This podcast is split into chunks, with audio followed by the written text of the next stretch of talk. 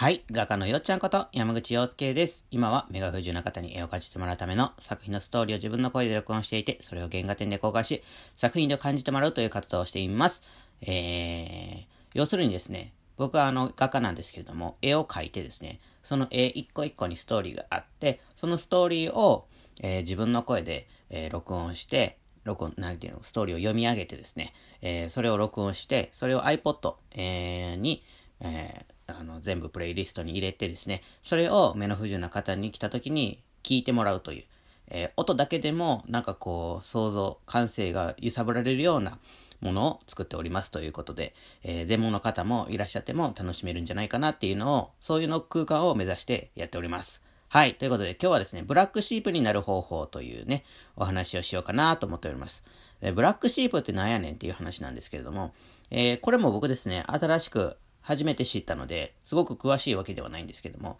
要するに、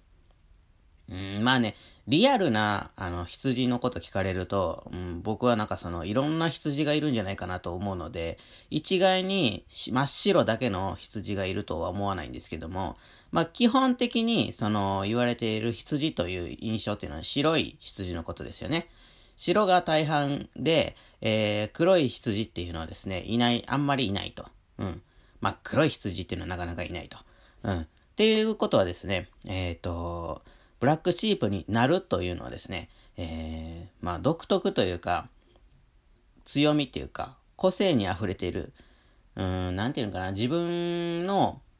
これだっていうのを持っている人になるっていうことですね。はい、説明になってるんでしょうか。まあ、わかりませんけども、えーみんなと同じとか、うんと、まあ、みんなと同じことやってても同じとは思わないんですけども、うんと、何かこう、自分でね、あのー仕事していくっていうか、自営業になっていくみたいな人はですね、その、やはり、個性みたいなのを、こう、輝かせることが一つポイントにあるんじゃないかなと思うんですよ。まあ、それは難しいことじゃないんですけど、僕だったら絵絵を描くとか、その絵を描く人はたくさんいるわけですよね。絵で生活してる人もたくさんいらっしゃいます。もちろん。ピンキリですけども。あのーたくさんいる中でですね、じゃあ、なんかこう、自分の絵っていうのを探求することが一番大切なわけじゃないですか。ね。で、僕はですね、あのー多分僕にしか描けないと思うし、うん、あんまり似たような絵は見たことがないなと思うわけですよ。うん。えー僕はボールペンで描いてるんですけども、ボールペンで描く人はたくさんいると思うんですけど、そのボールペンから描かれるものそのものがですね、えーなんていうのかな？自分らしいというか、なんていう自分らしいっていうわけじゃないんだけども、まあ、僕にしか描けないし、僕は他の人の絵を真似して、すごくその似てるように描くこともできないので、もともとね。そういうことです。そういうところをブラックシープと言います。僕もそれを極めきってるわけではないんですけども、狙う、そのブラックシープになりたかったら、狙う方向性としてはですね、そういうことです。極論ね。その、だから結局、羊は羊なんですけども、白でも黒でもグレーでも、羊は羊なんですけども、僕の場合ペンはペン、ペンで書くんですけども、そのペンから生み出されるその絵とか、そういったものはですね、えーオリジナリティに溢れてるとか、うんと、もうよっちゃんにしか書けないよとか、うん。どん、どんな道具を使ってもよっちゃんっていうのが存在するねって思われるものになっていくってことですね。なんかどっかで見たことあるみたいな、そういうものではなくてですね、えー、一人だったとしても、うん、そういうブラックシープになっていくのがいいんじゃないかなっていう話なんですよね。まあ、これもね、聞いた、最近聞いたばっかりなので僕もね、咀嚼、こう今喋りながらですね、あの、噛み砕いてるところなんですけども、結局だからその絵を描くという面でおいてはですね、絵を描く人とか、えー絵の具とかを使うとか、そういった人たちはたくさんいるけれども、それから生み出される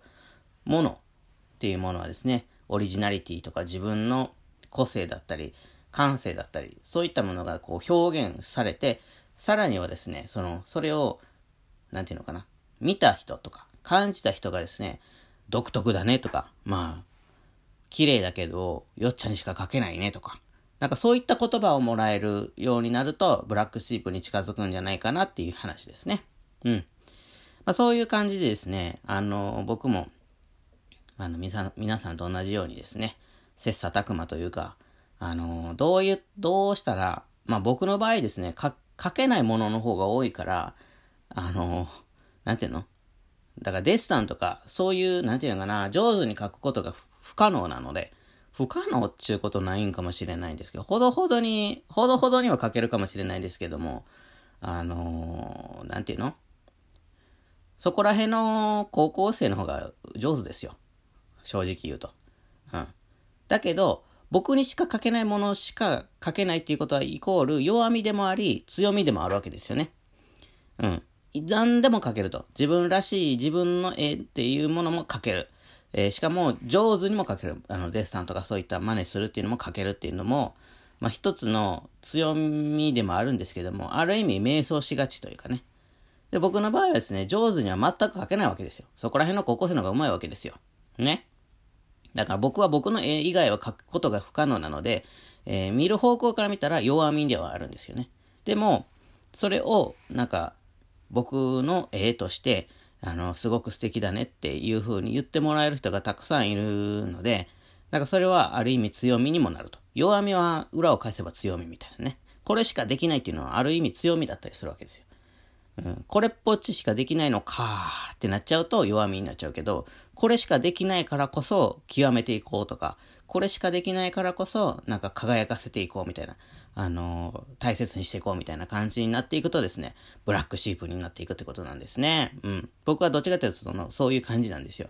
もうそもそもできないから、選ぶことができなかったから、えー、上手な方、上手に書くデッサンみたいな方とかって選べたらですね、あの、良かったんですけども、選ぶことが不可能なので、あの、勝手にですね、弱みは強みみたいになっちゃって、うん。あの、うまいこと言ってるのかなと思います。はい。その、絵のことに関してはですね。えっ、ー、と、そういう感じなんですよ。うん。で、うーん、まあそんなこんなでですね、もうかれこれ、えー、画家としてはですね、うーん、6、7年になるんですよ。なってから。うん。で、こうやってずっとその絵だけでやっていけるっていうのはですね、みんなのおかげやなと思ったり、あのー、だからね、一人ではね、ブラックシープにはなれないってことなんですね。やっぱり白い羊もグレーの羊も、いろんなカラーの羊がいてですね、その人たちがね、あのー、黒い羊もいいねって言ってくれないとですね、あのー、本当に孤立しちゃうっていうかね、ある意味ね。弱みになりがちだったりとかしちゃうんですよ。だから白い羊の人たちがダメということでもないんですよ。白くたって、えー、どこかちょっと一箇所だけハート型の黒い模様があるとかね。そういうのもブラックシープなわけですよ。まあ言えばこ、ここで言うところの。うん。だからいろんな個性の白い真っ白の羊がたくさんいようともいなかろうとも、えー、そのブラックシープになるためにはですね、えー、お互い様認め合う必要があるということですね。だからあなたはあなたで、私は私なんだけれども、あなたがいないと私っていうのが見ることができないと。で、私自身もあなたがいないと見ることができないという。ね。なんかそういうお互いにいないといけない存在に、なんですよ。ブラックシープだけではダメなんですよ。一人ぼっちで草原いててもですね、誰も自分がブラックだということをね、言ってくれる人がいないので、それは結論ですね、ブラックシープではないということなんですね。意味わかりますか？想像してください。草原でですね、真っ白い羊がたくさんいる中にブラックシープがいれば浮きますけども、浮きますし、白い羊たちもあなたブラックねって言ってくれればですね、あ僕黒い羊なんだなってわかりますけども、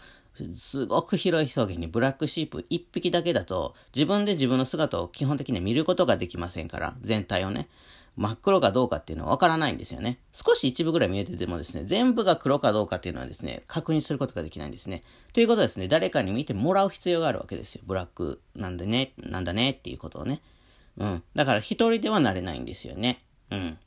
うん、ということなんですね。だから白、白でもグレーでも何でもいいんですけども、誰かがいないと自分が黒なのか白なのか、はたまたオレンジ色なのかとかいうことはね、わからないのでですね、えー、一人だけこう、独走するみたいなね、突っ走っちゃうみたいなのはね、ブラックシープではないんですね。うん、僕もそうです。だから、あのー、そうやってね、つ、その、単純に僕のえとしてこう活動していく中ですね、こう6、7人やってくれたのはですね、個展に来てくれる人とかね、あの、いろんな応援してくれる人がいての、あのまあ、ブラックシープってちょっと言ったら偉そうかもしれませんけれどもね、あのまあ、ブラックシープになれるかなっていう感じになってきたわけですよ。うん。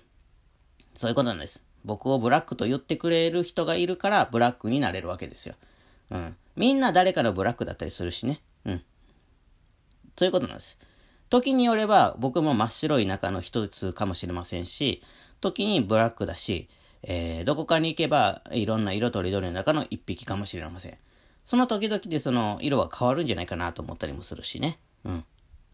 まあそんなこんなでですね、今日はブラックシープになるというお話をさせてもらいました。はい。ということで今日もね、あ、あの、固定の詳細とか日程とかは、あの、概要欄に貼っております。今日はちょっとね、告知する時間がないので、これで終わりにしたいんですけども、あのー、他の過去の放送を聞けばですね、口頭で、えー、何日から何日まで、時間は何時までですとか、住所はここですっていう風なことを言ってますんでね、そっちをちょっと今日聞いてもらえたらなと思っております。ということで今日もね、良い一日を皆さんお過ごしください。かがのよっちゃんでした。じゃ、またねー。